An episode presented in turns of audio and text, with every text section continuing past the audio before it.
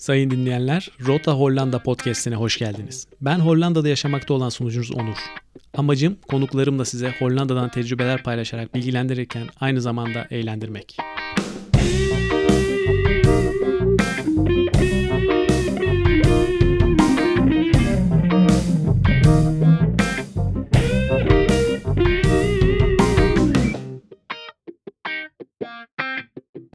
Bölümümüzün konuğu Hollanda'da 4-5 sene gibi bir süredir çalışmakta ve yaşamakta olan arkadaşım Bülent. Bülent ile bir arkadaşım vasıtasıyla tanıştım. Kendisi farklı sektörlerde hem Türkiye'de hem de Hollanda'da çalışmış olan çok yönlü ve yeni şeyler öğrenmeye, tecrübe etmeye meraklı bir arkadaşımız. Bülent hoş geldin. Hoş bulduk Onur. Teşekkür ederim davetin için. Podcast'imizde çoğunlukla Türkiye'den Hollanda'ya gelmiş olan konukları ağırlıyoruz. Sen Avrupa'da doğmuş, yolu Türkiye'den geçip tekrar Avrupa'ya yerleşmiş olan ilk konuğumuzsun. Şimdi expatleri konuk aldığımız bölümlerde de soru cevap, muhabbet, böyle farklı tecrübeler, buradaki yerleşik hayat konusunda paylaşımlarla ilerliyoruz. Sen 4-5 sene gibi bir süredir Hollanda'dasın dediğim gibi. Hollanda'dan önce başka ülkede yerleştin mi? Seni buraya hangi rüzgar attı? Bu konularda senden bilgi alabilir miyiz? Teşekkürler soru için. Yani Almanya'da doğup büyüdüm belirttiğin gibi. Ee, annemin ikinci evli vasıtasıyla Türkiye'ye taşındık. Ee, Türkiye'den sonra esasında 30'lu yaşların başındayken e, Almanya'ya tekrardan geri dönmek için bir çalışmalarda bulundum. E, fakat o zamanki şartlarda mümkün olmamıştı. E, işte kısmet 5 sene öncesinde Hollanda oldu. E, yani Almanya, Türkiye arkasından Hollanda ile olan maceram şu anda devam ediyor. Şimdilik burası gayet güzel geliyor. Herhangi bir planım yok başka bir tarafa doğru ama hayat nasıl götürür o da belli olmaz. Peki Hollanda'dan önce Almanya olmadığı için bir böyle burukluk, bir böyle içinde bir şey kalmışlık var mı? Ee, o zaman vardı tabii ki. Ee, çünkü ben, benim düşüncem orada doğmuş, büyümüş, dili ana dili gibi konuşan bir insan olarak hani var olan belli haklarım olur düşüncesiydi. Ee, ancak maalesef annem ikinci evliliği vasıtasıyla giderken haklarını öldürmüş. Ben de onun adına kayıtlı olduğum için benim de haklarım e, öldürülmüş olarak kabul ediliyormuş. Onu öğrendim orada. O biraz içimi burktu tabii ki. Herhangi bir şekilde sıfırdan başlamam gerekiyordu. Açıkçası o, o zaman için pek gönüllü olmadım bu işe. Bugün burukluğum var mı diye soracak olursan eğer, Hollanda'daki seneler göz önünde bulundurursam Hollanda benim için daha bir ev gibi diyebilirim. İş için çok Almanya'ya gidip geliyorum. Gittim de geçmiş senelerde hala arada bir gidiyorum yani yetişkin bir kafayla Almanya'yı görme fırsatım oldu. Hollanda bir iki çıta daha yüksek kaliteli bir yaşam diyebilirim. Biz de senin adına sevindik doğruyu söylemek gerekirse. Peki Hollanda'ya hangi şartlar altında geldin ve iş arama sürecinde ne gibi şeylerle karşılaştın? Bu buraya şöyle geldim. Ee, İstanbul'da bir kız arkadaşım vardı ve ikimiz de ülkenin ekonomik ve politik gidişatından rahatsızdık. Ve bir bir şekilde hani ülkeden nasıl çıkabiliriz? Var olan tek hayatımızı daha kaliteli, daha güzel nasıl yaşayabiliriz diye e, düşünüyorduk. E, kız arkadaşıma iş teklifi geldi. Yani kendi iş yeri esasında Amsterdam ofise tayini teklifinde bulundu. E, bana gelip söyledi o akşam. Dedi ne düşünürsün dedim. Ne demek de düşünürüm. Yani bunu kaç zamandır konuşuyorduk. Sen hani bundan daha çektin güzel... herhalde orada değil mi? Böyle bir üçlü. İçimden çektim. Yalan söyleyemeyeceğim. Ee, dedim yani bundan daha iyisi olamaz. Hem Avrupa kıtası hani olur da bir homesickness veya ya yapamıyoruz biz yurt dışına dersek geri dönüş uzak değil. Kolay bir yer. Ee, o, o yüzden dedim yani tabii ki deneyebiliriz. Yani zaten bunu düşünüyorduk. O yüzden o da teklifi kabul etti. Ben partnership'le geldim. Ben var olan işimi bıraktım. Ee, o dönem Türksel grubunda çalışıyordum. 10 senemi doldurmuştum. Ee, var olan işten istifa edip partnership'le geldim. Ee, bilmeyenler için Hollanda par- partnership neredeyse evlilik statüsüne kabul ediyor. Yani başımıza gelen tek şey şuydu. Kız arkadaşıma kim gelecek sizinle diye sordular. Partnerim isim soyadı bu dedi, dediler ve başka hiçbir evrak sormadan tamamen bu güvenceye, ağızdan çıkan bu cümlelere istinaden e, partnerliğimi kabul ettiler. Ben ilk gelirken birazcık dedim artık hayata bir es vereyim. Bir düşüneyim, bir nereye koşturuyorum hayatta. O yüzden ilk geldiğimde iş aramamıştım. Geldikten 6 ay sonrasında iş aramaya başladım. Biraz zor bir süreç oldu çünkü eee, İstanbul'da, Türkiye'de yaşanan, eee, kalkışma diye tabir edilen, eee, temmuz 2016'daki olaydan biz 2 ay sonra geldik. Yani hiçbir alakamız yoktu kalkışmayla, denk geldi. Fakat, eee, hissettim ki, eee, Türklere karşı biraz şey vardı, o dönem gelen Türklere karşı bir interview'lara davet edilmeme, bir böyle bir soğukluk vardı. İlk onu o dalgayla karşılaştım. Bunu kimse söylemedi. Hani buna bir noktadan sonra artık ben kanaat getirdim bazı insanlarla konuşarak. O yüzden biraz uzun sürdü benim sürecim. Eee, ama uzun sür sürsün ama sonunda oldu. Evet. İyi de olmuş, hayırlı da uğurlu olmuş. Bu sponsorship'le gelenlerle ilgili son zamanlarda şöyle bir bilgi geldi. Benim de haberim yoktu bu bilgiden. Hani seninle de paylaşayım, dinleyicilerimizle de paylaşmış olayım. Eğer ki eşiniz ya da partnerinizin sponsoruyla geliyorsanız eğer ve o sponsor olan size o kişi 30%'den faydalanıyorsa siz de geldiğinizden itibaren 3 ay içinde iş bulursanız siz de aynı statüde vergi avantajından yararlanan 30% de vergi avantajıyla burada bir çalışan haline geliyorsunuz.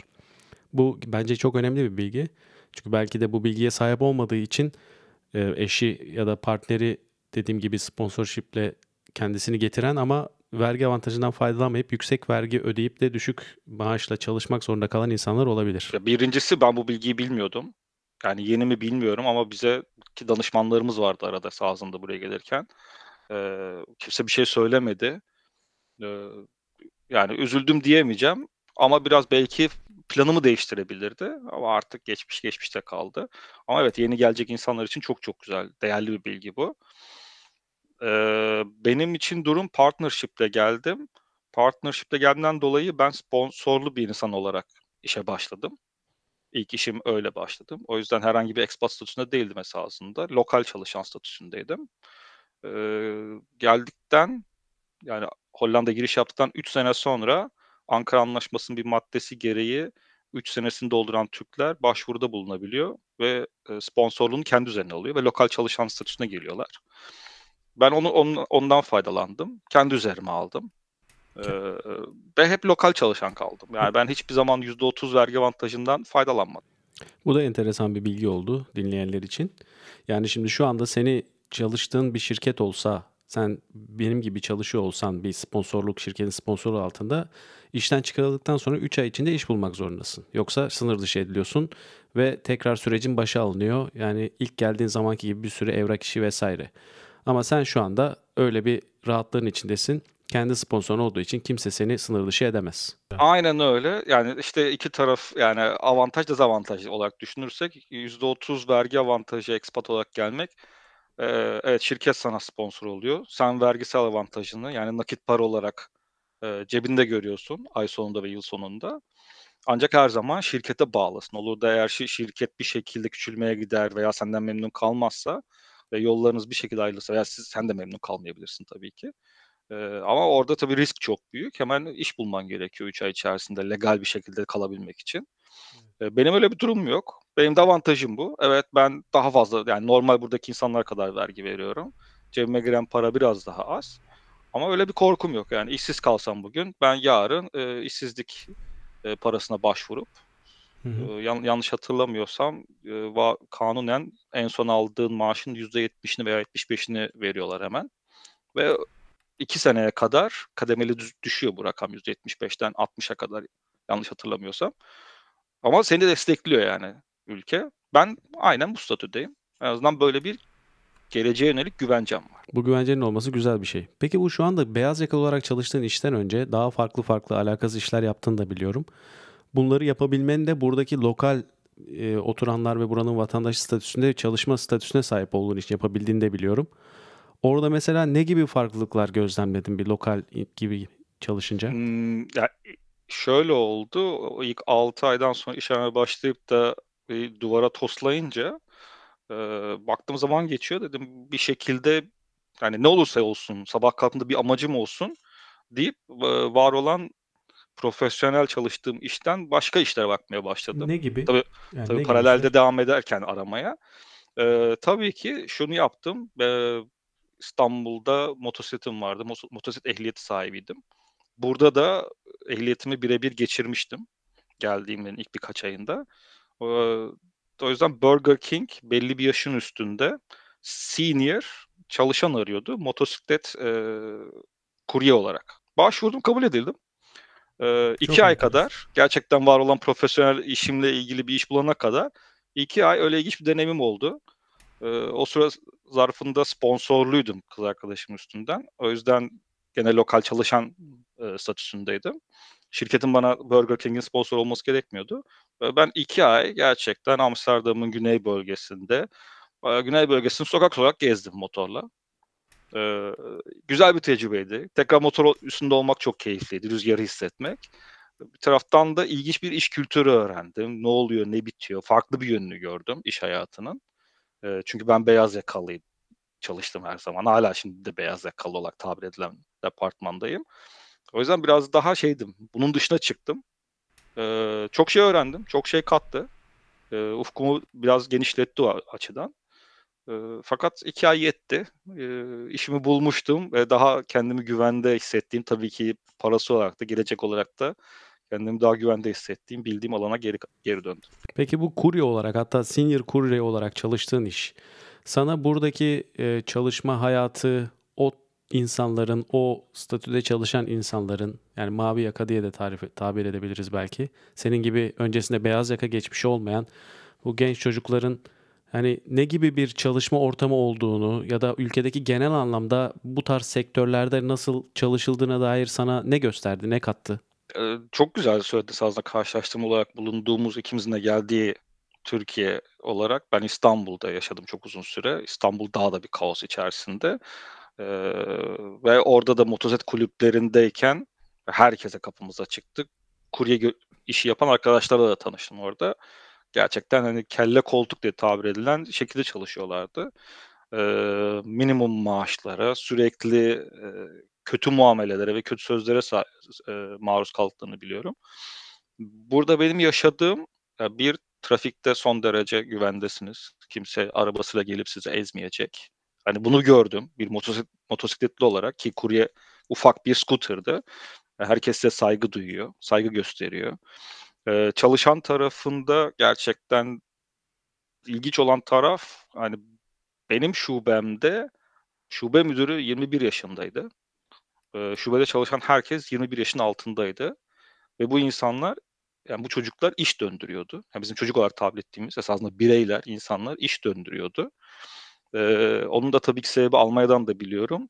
Genç yaşta esasında aileler ve sosyal çevre bireyleri, eee, işe teşvik ediyor, para kazanmaya. E, tabii Hollanda'nın biraz daha bir ayrı statüsü var. Kapitalizmi icat eden bir ülke. Eee, son 400 yıldır ticaret, eee, olarak, ticarethane olarak bilinen bir ülke ve burada o kültürü fark ettim. Çocuklar genç yaşta işe başlıyorlar. Eee, genç yaşta işe başlayınca 18-19 yaşında Burger King'de müdür yardımcılığı yapıp 20 yaşında müdür olabiliyorlar, eee, ve dükkân döndürüyorlar ciddi anlamda. Eee, yani 2 ay onu da gözlemledim. Çok ilginçti. Tamam, bana karşı yaşımdan dolayı belki biraz daha saygılılardı ama, hani, zannetmiyorum ki ben aynı yaşta olsam ki kendi yaşıtlarına baktığımda da görüyordum. Son derece saygılılardı. Eee, her şey kâğıt üstünde resmî, mutlaka resmî, gayri resmî hiçbir şey yok. Hani, ağızdan kötü söz çıkmayı boş verin, herhangi bir mimik, tavır dahi yoktu. Hani, bir küçümseme, aşağılanma gibi bir durum yok, yani, çünkü herkes eşit. İşin o. Onun dışında tabii ki, hani, pizzaları götürdüğüm insanları da birazcık tecrübe etme fırsatım oldu. Aşağıda güney, eee, bölgesinde, hani, Amsterdam, bir sonraki şehir Amstelveen. Amstelveen'e de, eee, servis götürüyorduk. Eee, yani, insanlar son derece sıcak davranıyorlar. Yaşadıkları yerleri görme fırsatım oldu. Normalde gitmeyeceğim sokaklara, mahallelere gittim. İnsanların yaşam alanlarını gördüm ama her zaman güler yüzle karşılandım. Her zaman, eee, saygı duyuldum. Yani, hiçbir zaman, "A, kuryeci." denmedi. Öyle bir intiba da yaratmadı. Bu da çok insancıl bir tecrübe oldu. Güzeldi. Peki iş görüşmelerinde burada daha çok neye baktılar? Sende neyi gördüler? Senin iş görüşmelerinde dikkatini çeken, eee, bizim ülkemizden farklı olan ne gibi şeyler yaşadın? Imm, o be o belli ilk ayları atlattıktan sonra, hani, daha bir, sene de devrilmişti. Biraz daha geride bırakılmıştı artık Türkiye'deki ek şey, politik durumlarda. Eee, o zaman iş görüşmelerine başladığım zaman Ya, bir kere en büyük avantaj, eee, İngilizce seviyesi oldu. Eee, çünkü Hollanda inanılmaz bir İngilizce seviyesinde.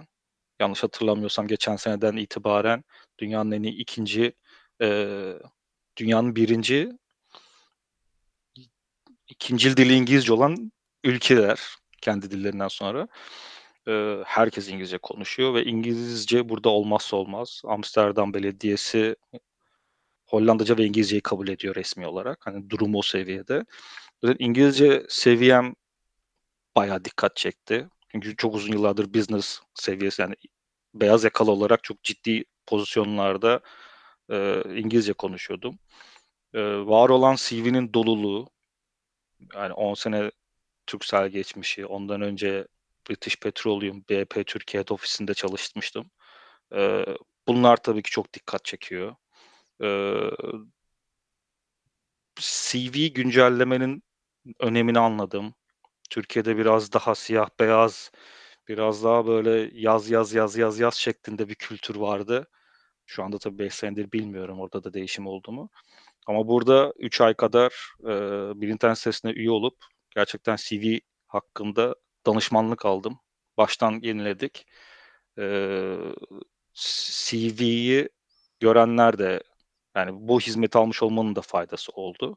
Yani CV'nin güzel okunaklı olması, içerisinin az, öz, dolu dolu, yaptıkların başarılarını da yazmak. Çünkü biz maalesef biraz da yaptığımız başarılardan çok hep bardağın boş tarafından dövülen, eee, bir kültürden, iş kültüründen geliyoruz. Evet. O yüzden başarılarımızı pek, eee, söylemiyoruz, ayıp da sayıyoruz.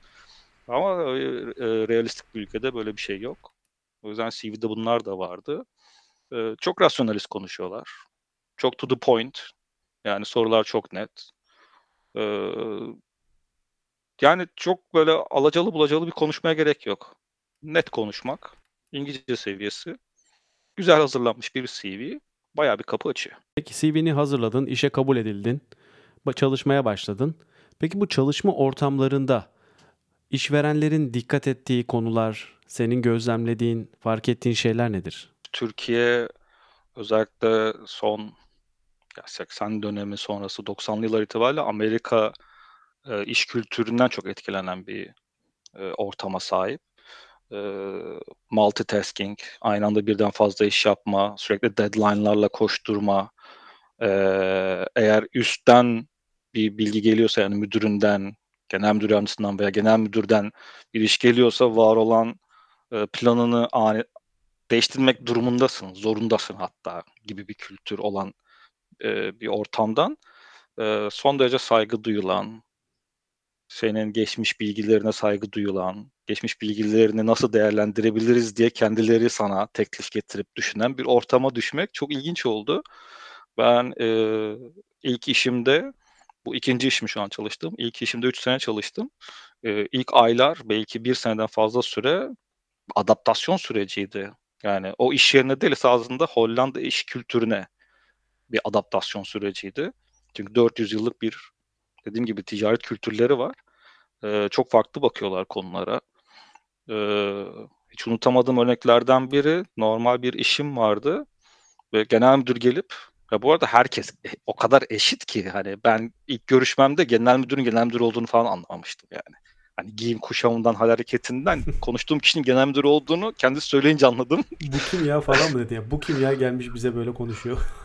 Yani neredeyse o tavırdaydım. Çünkü neredeyse yırtık pırtık bir pantolon, bir kolları sıvanmış bir tişörtle geldi. Yani son derece cool diye tabir edebileceğimiz bir şekildeydi. Eee, hani bizim alışık olduğumuz genel müdür tablosunda değildi. Eee, gelip bir şey sordu benden iş olarak. Ben elimdeki her şeyi bıraktım hani o işi yapayım diye. Ki onun öyle bir isteği olmadı. Sadece gelip bir iş istedi benden. Eee, ben tabii hemen aldım. Her şeyi bir kenara bıraktım. O işi yaptım. Ondan sonra benden iş bekleyen bir çalışma arkadaşım vardı. Tabii onun işini de bir kenara bırakmış oldum. O geldi. "Ne oldu iş?" dedi. "Ya" dedim, "Genel müdür bir şey sordu, onu yaptım." "Eee, bana ne?" dedi yani. "Sonuçta senin bir planın vardı. Hani genel müdüre olmayacağını söyleseydin." Ben böyle şaştım dedim. Yani nasıl genel müdüre hayır diyebilirim ki dedim yani. Benim geldiğim yerde öyle bir kültür yok. Hiç unutmuyorum verdiği cevabı. Gözümün içine bakıp, "Bülent artık Hollanda'da yaşıyorsun. Burada krala bile hayır diyebilirsin." dedi. Çok efsane olmuş evet. Yani bıra- bırak genel müdür hayır demek, krala hayır demek asla aklımın ucundan geçen bir şey olmazdı herhalde. Ee, çok farklılar. Yani herkes herkesi dinliyor. Ondan sonra ufkum açıldı. Farklı bir gözle bakmaya başladım e, ilişkilere şirkette. Yani hakikaten ast üst, kağıt üstünde. E, normal iş yaşantısında öyle bir şey yok. Günlük hayatta kimse kimseye aslık üstlük yapmıyor. Herkes herkes gerçekten can kulağıyla dinliyor. Katacağı her şeyi soruyorlar. Bazen biraz fazla soruyorlar. Emin olmak için. Ama adımları sağlam atıyorlar. Evet, önceki bölümlerdeki arkadaşlar da seninkilerle paralel olan şeyler söylediler. Aslında herkesin iş ortamında gözlemlediği şeyler birbirinin benzeri diyebiliriz. Peki başka bir konuya geçecek olursak, ülkedeki buraya yeni gelenlerin, dışarıdan gelen expatlerin ya da expat olmayan her insanın kanayan yarası emlak sektörü, kiralık ev mevzuları, kiralık ev bulma mevzuları ve ev satın alanlar için de satın almalık ev bulma mevzuları. Bu konularda senin tecrübelerin ne oldu ya da düşüncelerin nedir? Of. Evet. Çok manidar bir of oldu. çok çok çok çok e, can alıcı bir konu tabii ki. Hollanda'da özellikle Amsterdam'da e, emlak piyasası. Ben daha önceki tabii ki podcastlerini de hepsini dinledim. Emlak piyasasına birden fazla defa değinen benden çok çok daha fazla bu işin içerisinde olan arkadaşların da yorumlarını dinledim. Çok sayan söven görmüşsün, duymuşsun. Ben- benim benim kişisel deneyimlerimi paylaşacak olursam e, evet yani amaç tabii ki ev satın almak matematiksel olarak her açıdan mantıksal olarak da her açıdan daha doğru bir karar. E, ancak onun içinde bir önden bir ufak bir birikmiş para gerekiyor. İlk yatırım maliyeti diyelim. ilk dosya masraflarını demek. ilk eve alınacaklar gibi. Ee, e tabi alım gücüne bakıyor haliyle burada. Şimdi o, ben o taraftayım. Yani para biriktirip o işe atlama noktasındayım. Ama o, o ana kadar da bir kirada kalmam gerekiyor. Kiralar öyle böyle değil. Ee, işte gülü seven dikenine katlanır hesabı. Evet Amsterdam, Utrecht, Den Haag, Rotterdam bu büyük şehirlerde e, var olan o güzel kafeleri, hayatını yaşamak şu an maalesef açık değil tabii pandemiden dolayı ama işte sinemaları, tiyatroları, festivalleri anında yaşamak istiyorum diyorsan bunun getirisi çok yüksek. Ee, yani biz bu podcast'i var olan karşılıklı sebeplerden dolayı bir, birkaç ay geciktirdik. Bu birkaç ayda bile e, sadece Amsterdam piyasası galiba %10 falan arttı. Yani Evet. En az %10 arttı diye hatırlıyorum. Ee, sürekli yeni bina dikiyorlar. Sürekli bir dışarıdan, içeriden yatırımcılar ev alıyor, kiraya veriyorlar. Ee, bizim lehimize işliyor. Ee, kiracıların lehine iş, e, aleyhine işliyor, özür dilerim. Ee, kira dert. Ee, gel, gelecek arkadaşlara, özellikle expat olarak gelecek arkadaşlara, vergi avantajıyla gelecek arkadaşlara tavsiyem, Türkiye'de birikmişleri varsa gelsinler, hiç vakit kaybetmeden yani yaşasınlar tabii kısa bir süre güzel bir ha- hayatlarını. Ee, şımartsınlar kendilerini. Ama gözlerini açık tutsunlar. Yani tavsiyem bir sene içerisinde hiç vakit kaybetmeden nereden nasıl ev alabilirim diye baksınlar. Kısa vade kalmayı pl- planlıyorlarsa bile o ev kar getirecektir. Zarar getirmez. En kötü aynı fiyat satarsınız. Ama kira direkt bir gider. Ev almak bir yatırım. Valla doğru söyledin ya. Türkiye'de döviz piyasası, döviz durumu neyse Hollanda'da da resmen ev piyasası, ev durumları kiralık da olsa satılık da olsa aynı. Hatta son dönemlerde Amsterdam'da gerçekleşen bir şey var, alınan bir karar var. Yatırımcılar bu atıl durumdaki diyeceğim artık yani kimsenin alıp almamak konusunda kararsız olduğu bütün evleri toplayıp da daha sonra böyle kiraya vermek gibi şeyler yaptığı için yatırımcı şirketler Amsterdam'da bu yatırımcı şirketlerin belli bir tutarın altındaki evleri almasının önüne geçecek şekilde düzenleme yapıldı. Yani ben ne dersem 520 bin euro gibi bir tutarın altındaki evleri yatırımcı şirketler satın alamıyor. Bireyseller, senin benim gibi insanlar eğer mortgage limitleri yeterliyse onlar satın alabiliyorlar. Bu dediğine hemen güncel bilgi koyayım. Ee, ya dün ya bugünkü haberlerde Rotterdam'ın da Amsterdam'ın bu kararını desteklediğini ve başla, uygulamaya başlayacağını okudum. Ee, Çok mantıklı bir e, politika çünkü günün sonunda e, kiracıyı korumak gerekiyor. Ee, ülkenin en sevdiğim taraflarından bir tanesi işte ticaret kafasından geliyor. Evet bir şeyler yaşanıyor belki günlük olarak. Hani hayat değişiyor, gündem değişiyor ama çok hızlı bir şekilde aksiyon alıyorlar. Çünkü herkese eşit davranmak istiyorlar. Son derece eşitlikçi bir ülke. Ee, belki biraz geç kalındı ama zarar neresinde ölse kar. Ee, bakalım umarım kısa ve orta vadede bunu faydasını görebiliriz kiracılar olarak. Valla burada gözlemlediğimiz güzel şeylerden biri de bu açıkçası. Bir şeylerin ranta dönmesine izin vermeden o konuya bir müdahale gerçekleşebiliyor. Ve bu arada şunu da not edelim hani bu, bu podcast kaydını yap, yaptığımız Kasım ortası itibariyle ülkede 300 günden fazladır e, bir hükümet yok. Seçimlerden 300 günden fazla zaman geçti ve hala ve hala hükümetin olmadığı bir ülke. Bürokrasi o kadar sağlam işliyor. Evet. O kadar güzel bir şekilde planlanmış, kurulmuş bir düzen var. Hı hı. Ee, yani bunu geçmişte İstanbul'da yaşadığım dönem düşünürsek hani artık neredeyse her sene bir seçimin olduğu bir döneme girmiştik bir ara. Yani hükümetin iki gün olmadığı bir dönem kriz dönemiydi. Diyorum burada 300 gündür yok. Bu da bize gösteriyor ki ne kadar da devletin başında birileri olmasa da kartlar yeniden karılmıyor. Devletin işleyişi, düzeni bir şekilde her hükümetle tekrar tekrar değişmiyor. Bu yani bizim alışık olmadığımız bir şey açıkçası. Tabii. Bu- İşte buna zaten devlet stratejisi deniyor aslında. Hani devletin devam etmesi. Yani hükümet sadece bir e, organ aslında. E, görüldüğü üzere yani 300 günden fazladır bir hükümetin olmadığı bir dön bir periyot yaşanabiliyor bu ülkede. Şu aralar iş sebebiyle de bayağı bir gezdiğini, farklı şehirleri gördüğünü, yani tabiri caizse ülkeyi baştan başa ziyaret ettiğini biliyorum.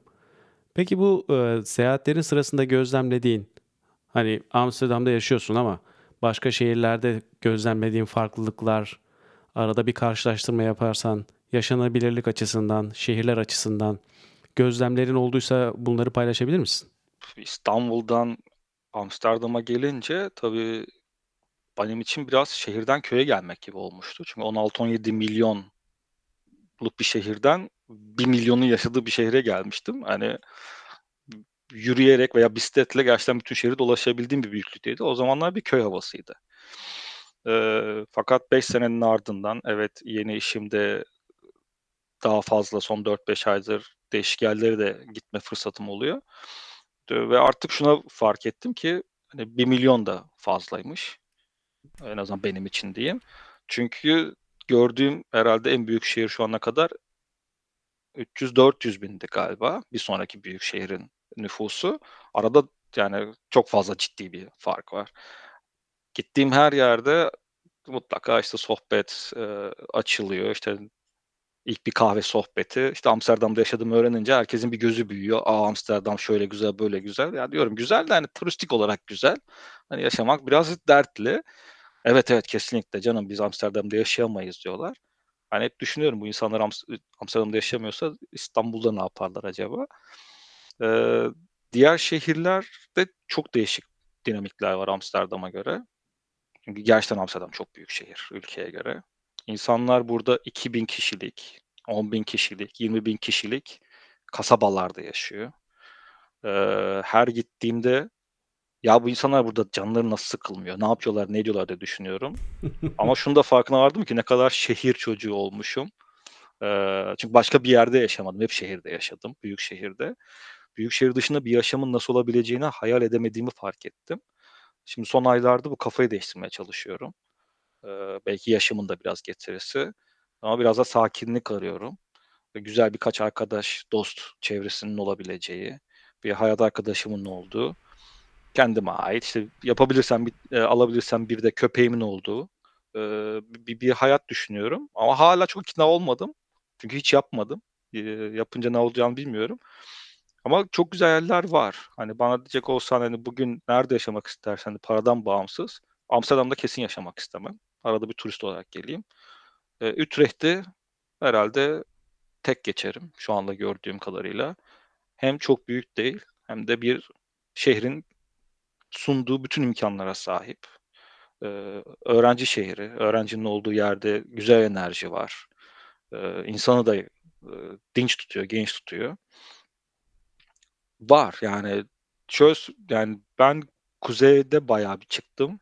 Yukarı doğru çıktıkça Amsterdam'dan yeşillik al, alıp başına gidiyor. İnsan görmediğim yerler var. Ee, çok garip geliyor. Hani hala aynı ülkedeyim ama 20 kilometrede hayat değişiyor. Ee, hani İstanbul'u baştan aşağı 100 kilometre geçebiliyorsunuz. Hala aynı şehirde ve hala aynı evleri ve yüksek binaları görerek. Burada 20 kilometrede hayat değişiyor. Evet. Ee, bakalım. Yani sakin, sessiz bir yaşam isteyen birileri varsa hayatını geçirmek isteyen Amsterdam'da çok var. O zaman seni yani Bülent Groningen'in köylerine böyle ücra köşelerde kalmış köylerine, kasabalarına bekleriz. Şimdi Gr- Groningen tabii bilmeyenler için söyledim. En, en, en kuzeyde Groningen neredeyse Friesland olarak kabul edilen bölge. O tarafta artık Hollandaca da konuşulmuyor. Frisk diye ayrı bir dil konuşuluyor. Ben şaka yapıyorlar zannettim. Google'da hakikaten Hollandaca ve Friskçe diye ayrı bir iki dil var. O, iletişim iyice zor oradakilerle. Ee, bir de öğrendim ki hani çok da fazla uzaklara gitmemek lazım. Çünkü her ülkenin bir köylü olarak tabir edilen yeri var. Bunu kötü anlamda söylemiyorum. Sadece tespit olarak söylüyorum. İnsanlar gerçekten hani köyleri var. Az insanlar, kapalı bir şekilde yaşıyorlar. Birbirlerini tanıyorlar kaç nesilden beri. Hani orada ya, yabancıların içeri girmesi biraz zor. Hani bırakın in, en, e, uluslararası bir yabancının gelmesini var olan ülkenin bile başka bir kasabasından, şehrinden oraya geldiği zaman bir Hollandalı zor zamanlar yaşadığını duydum. Evet. O yüzden hani Groningen'i almayayım Onurcuğum. Yani Utrecht'in çevreleri olur.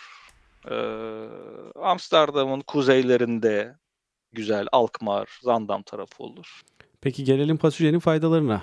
Ülkenin mutfağı, yemeği hani bu ülkede karnımızı doyuruş şeklimiz ya da tercihlerimiz diyelim. Sen şimdi pizzacıda, burgercide de çalışmışsın. Hani bu şey gibi olacak şimdi. Dönerci kendi dönerini yiyor mu? Hani insanları yediriyor ama kendi de yiyor mu gibi olacak. Sen bu ülkede ne gibi mutfaklar tattın? Ya da tercihlerin nedir? Neyden memnun kaldın? Aç kaldın mı? Tok kaldın mı? Abi valla 5 senedir e, e, el, elimde lambayla hala e, Hollanda mutfağından bir şeyler arıyorum. Ama ben de artık kabul ettim Hollanda mutfağı diye bir şeyin olmadığını. ee, ya yok tabii onu birçok başka podcastlerinde de arkadaşlar dile getirdiler. Hani Ku- Kuzey Avrupa ülkelerinde mutfak diye bir tabir yok. Hani Osmanlı mutfağı, Türk mutfağı, Fransız, İtalyan mutfağı, e, Asya mutfağı diye tabir ettiğimiz mutfaklar kuzeylerde kuzeye çıktıkça yok. Evet. Ee, bu- burada ama tabii güzel bir tarafı var özellikle Amsterdam'ın. Çok uluslararası bir şehir. Ee, ben ilk turist olarak geldiğimde Amsterdam'a beni ilk vuran şeydi zaten. Bu kadar uluslararası olması, her köşe başında, her köşe döndüğümde farklı bir insanı görebiliyor olmak, hani tek düzelikten beni çıkarttı. Hala çok sevdiğim bir şey. Ee, ve bu tabii ki her değişik ülkeden gelen insanların kendi yemek kültürlerini, herhangi bir şekilde kendi kültürlerini yani dans okullarında onlarca çeşit dans öğrenebiliyorsunuz. Ee, herhangi bir yemek tadım yerlerinde onlarca çeşit yemek tadabiliyorsunuz. Tabii ki restoranlara da yansıyor. Yani Surinam mutfağının ben Surinam ve mutfağı kelimelerini hani Türkiye'de kullandığımı hiç hatırlamıyorum. Evet. Ee, burada çok standart bulabiliyorsunuz. Hint yemeklerinin güzel örneklerini bulabiliyorsunuz. Gerçekten Hint yemeği yiyebiliyorsunuz yani. Ee, var yani ben Vietnam mutfağını çok seviyorum. Yeni yeni modern Çin mutfakları, e, Çin restoranları açılıyor. Ee, çok geniş bir kültüre ve geçmişe sahip bir ülkeden bahsediyoruz. Onun değişik kültürlerini yaşamaya çalışıyorum. Çok yapıyor muyum? Çok yapamıyorum. Ee, ama işte zamanla güzel, işte senin gibi güzel arkadaşlar, dostlar edindikçe işte bize de bahane olur. Hadi bugün şuraya gidelim diye. Ee, ama var yani burada Aa, hatırlamıyorum şu anda tam olarak isimlerini ama hani İsrail mutfağından tut hani A'dan Z'ye her şeyi bulabiliyorsun kolay bir Evet, şekilde. Aç O, kalmadım o çok diyorsun. güzel. Anladığım kadarıyla aç kalmadım diyorsun. Bu Aç şey. aç da kalınmıyor, açlı da kalınmıyor canım. Yani Evet. ü- ü- ü- ülke şey yapıyor. Bir şekilde Evet. sana kol kanat geriyor. Doyuruyor, yediriyor, içiriyor. Evet evet yani kendi yemek kültürünü değil Eee, ama ba başka yemek kültürlerini ki bu arada tabii Hollandalılar da şeyi çok seviyor.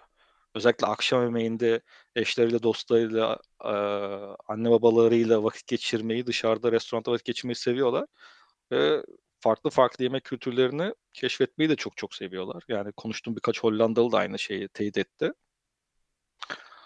O yüzden ona onlar sevdikçe biz de seviyoruz ama arada bir Türk yemeklerini özlemiyorum da değil yani. Ama burada da güzel lahmacun yapan yerde bulabiliyorsun yani. Şehrinde 2-3 tane var. Ben sana söyleyeyim yani. Hani sen ne kadar bilmiyorsan da ben hatta Türkiye aratmayacak lahmacun da yedim.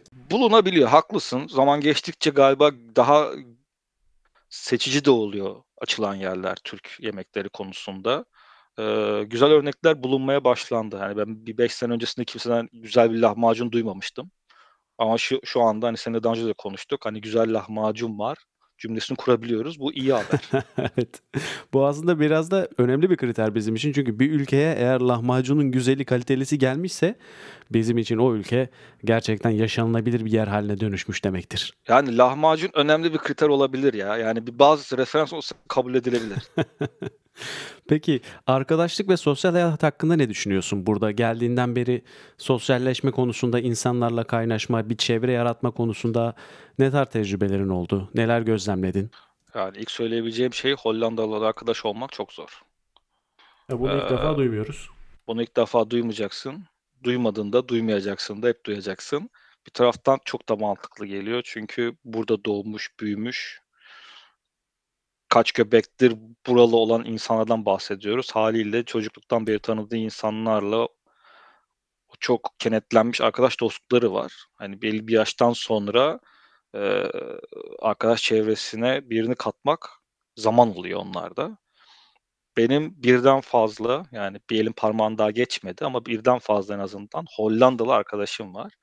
Yani en sonuncusuyla hakikaten bir e, barda bira, biralar elimizde bana Bülent artık bundan sonra sana arkadaşım diyebileceğimi hissediyorum. Bence benim bir arkadaşımsın artık dedi. Ağlayacaktım sevinçten. Sen o zamana Sen o zamana kadar hiç sormadın mı ya? Yani hani beni ne olarak görüyorsun hayatında diye ben senin arkadaşın oldum mu biz arkadaş mıyız artık diye hiç aklına gelmedi mi yani böyle bir şey sormak? Ee, yok yani şöyle bir ta- tanışıklığımız tabii geçmişimiz vardı o kişiyle. Ben bir internet sitesi vasıtasıyla e, pratik Dutch yani Hollandaca pratik yapabileceğim birilerini arıyordum. İşte site beni biriyle meç etti, eşleştirdi. Tesadüfen de benim çok yakınımda oturan bir kişi çıktı bu. Çok çok yani ülkenin herhangi bir yerinde olabilirdi atanan kişi. Tesadüfen bana bisiklet mesafesinde biri denk düştü. O yüzden hani haftada bir birer saat konuşa konuşa konuşa konuşa hani konu konuyu açıyor. Hani belli bir konu yok. Önemli olan pratik yapmak. Hani bir noktadan sonra iş gerçekten arkadaşlığa döküldü. Ama ben hiçbir zaman Hollandalıları bildiğimden dolayı hiçbir zaman açık açık diyemedim. Hani arkadaş diyebilir miyiz diye. Ondan geldi. Çok çok mutlu oldum. sana baba Ee, diyebilir miyim gibi bir şey oldu ya. Sana Ya bu burada o burada arkadaş dostu da biraz öyle yürüyor hakikaten. Hollandalılarla. İş iş yerindeki Hollandalı iş arkadaşları da aynı dönüyor. Yani ben bir önceki iş yerinde 3 sene çalıştım. 3 sene beraber takım arkadaşlığı yaptım. Her gün beraber yan yana çalıştım. Hollandalı akşam 5 olunca arabasına işini bilgisayarını kapatıp arabasına binip evine gidiyor. Evet. Yani seninle hani bir bira içelim mi Bülent teklifi yok yani. Böyle bir şey yok. Ama Sen teklif edince de her zaman bir planı var. Ama onun arkasında şimdi başka bir dinamik var yani. Burada insanlar genelde sosyal hayatıyla iş arkadaşlıkları arasında bizim yapmıyoruz ama onlar bir kalın bir çizgi çekiyorlar. Sen iş arkadaşı tarafındasın ve sosyal hayata riayet edemezsin yani. Bravo. Orada da aynen dediğin şey yani devreye giriyor yani. Hem bir kere zaten adamın yani kişinin kendi bir geçmişten gelen arkadaşları var. Artı bir de dediğin düstur var. Yani iş arkadaşı iş arkadaşıdır. Ee, tabii bizim Türkiye'de arkadaş kelimesi de biraz şey değişik bir kelime. Yani biz tanışık demeyiz kimseye. Bizim için biri bizi bir biriyle tanıştırsın. İşte hani bizi bir ortak arkadaşımız tanıştırdı. Hani biz günün sonunda hani ilk görüşmenin sonunda seninle karşılıklı arkadaştık. Yani Türkçedeki ke- kelime bu çünkü. Dost üst seviye bir kelime. Şimdi İngilizceye dönürsek İngilizceye arkadaşı friends olarak tabii ki kullanıyorsun. Dostun bir şeyi yok. İşte BFF diyorlar. Best, best Friends Forever. Ama o tabii biraz daha şey bir jargon. Hani friends olarak çevriliyor arkadaş. Birine friends demek burada çok ciddi bir durum. Burada ne diyorlar tanışık olduğu birine? İşte tanışık kelimesi. Acquaintance. Ben, ben seni sadece tanıyorum. İşte iş arkadaşı da acquaintance oluyor aslında onun için dışarıda. Friends olmuyor. Ee, bunu anlamak da çok uzun sürdü. Biraz gururum da e, şey olmuştu. İnsanların niye iş arkadaşlarımla görüşemiyorum diye. Ama bunlar da Hollandalılar özel. Fakat uluslararası insanlar birbirleriyle çok daha samimiler, çok daha sıcaklar. Yani İranlısından tut da Kolombiyalısına, Sırbistan Sırp e, Sırbistan'dan gelen birinden tut da Fransızına kadar bunlar birbirleriyle çok çok hızlı kaynaşabiliyorlar. Çünkü ortak bir temel nokta var. Burada yabancısın. Ee, orada arkadaşlar hızlı gidiyor. Yani o orada edindiğim arkadaş diyebileceğim birçok insan var. Ya zaten burası çok internasyonel bir ortam. Yani lokallerle kaynaşacağım, buradaki bütün Hollandalılarla arkadaş olacağım, işte beni kendimi kabul ettireceğim falan gibi bir böyle kendi kendini zorlamaya gerek yok. Onun yerine bir sürü milletten insan var zaten. Yani o kadar çok fazla milletten insan var ki hiç hayatın boyunca karşına çıkmasını ummayacağın bir ülkeden bir kişiyle karşılaşıp ondan hiç hayatın boyunca alamayacağın bir bilgiye sahip olabilirsin mesela ya da bir tecrübe yaşayabilirsin o insanla. Ne bileyim bir Özbekistanlı'dan inanılmaz şeyler öğrendim. Ne bileyim Türk mutfağıyla mesela ortak noktalarımız olduğunu öğrendim. Ben bir Sırp arkadaştan çok ortak Türk kelimelerimiz olduğunu öğrendim. Ama bunun dışında bizden daha iyi rakı yaptıklarını da öğrendim. Vay. Hani e, farklı kültürle ben bir de kişisel olarak çok seviyorum. Farklı yani gezmeyi çok seviyordum korona öncesinde. İnşallah atlatırsak tek tekrardan e, gez, gezmelere devam edebilirim. Farklı ülke tanımak, farklı insan tanımak, o insanın getirdiği e, hem sosyal kültür, hem mutfak kültürü hani seviyordum. Bunu bir şehirde bulabiliyorsun burada. Şimdi Amsterdam böyle bir artısı var. Hani sokağa çıktığın an güzel bir havada ve e, lockdown'un olmadığı bir dönemde hani dışarı çıktığında herhangi bir saatte e, çok sıcaklar bir de. Herkes çok sıcak. Hani direkt olarak hava bugün ne kadar güzel değil mi deyip belki bir barda yan yana bira içen bir modda takılabiliyorsun. Evet. E, ve bir şey öğreniyorsun. İnsanlar açıklar, kapalı değiller o kadar. Tabii ki böyle aman aman cancel kuzu sarması değil ama hani kendilerini çok da kapalı tutmuyorlar. O yüzden sohbet ilerleyebiliyor. Sevgili Bülent, iyi ki geldin. Oldukça keyifli bir bölüm oldu. Bizi kırmayıp davetimi kabul ettiğin için çok teşekkür ederim. Senin gibi Hollanda'ya gelmek isteyen dinleyenler için, senin gibi farklı şekilde hayat tecrübesi edinmek isteyenler için son temennileri alarak bu yayını burada bitirebiliriz. Öncelikle beni davet için teşekkür ederim. Çok çok teş- sağ olasın. Ee, tabii ki desteklerim. Ee, hatta kişisel olarak ulaşabilirlerse bana ulaşsınlar. Her sorularına da cevap veririm. Ee, fakat şunu tabii ki hiçbir zaman unutmamalı insan. Kendi belki doğup büyüdüğü veya çok uzun zaman geçirdiği bir yeri değiştiriyor. Farklı bir ülkeye, farklı bir kültüre, farklı bir dilin konuşulduğu bir yere gidiyorsun. Farklı bir dil otomatik olarak farklı bir kültürü getiriyor. Ee, ben giderim orada hemen birkaç ayda adapte olurum, entegre olurum düşüncesi duvara çarpabilir. Ee, çok çok da overthink etmeden ama güzel bir planlamayla e, Hollanda'ya gelen insanların hiçbirinin bugüne kadar olumsuz bir şey duymadım ben. Olacağını da düşünmüyorum. Ee, yani kendi ülkemizden bahsedersek zaten sosyal ekonomik durum belli. Ee, biliyoruz ki maalesef bizim gibi birçok insan hala çıkıyor ülkeden. O yüzden Hollanda çok çok iyi bir seçenek. Hani şöyle bir örnek vereyim. Ben Belçika'ya iş için gittim. Bir arkadaşım ailesiyle Almanya'ya tatile gitti. Daha sonrasında bir buluştuğumuzda o Almanya'yı kötülüyordu. Ben Belçika'yı kötülüyordum. Dedim ki ya dedim farkında mısın biz ne yapıyoruz şu anda dedim. Yani herkesin gıptayla baktığı iki ülkeden biz kötümsü olarak bahsediyoruz. Niye? Yaşadığımız ülke o kadar iyi. Yani yolundan bilmem nesinden dert yanıyorduk. Hani dedik biz nerede yaşadığımızı biraz daha farkına varmalıyız. O yüzden Hollanda yaşam kalitesi olarak gerçekten çok şey sunan bir ülke. Herkesi davet ederim tabii ki.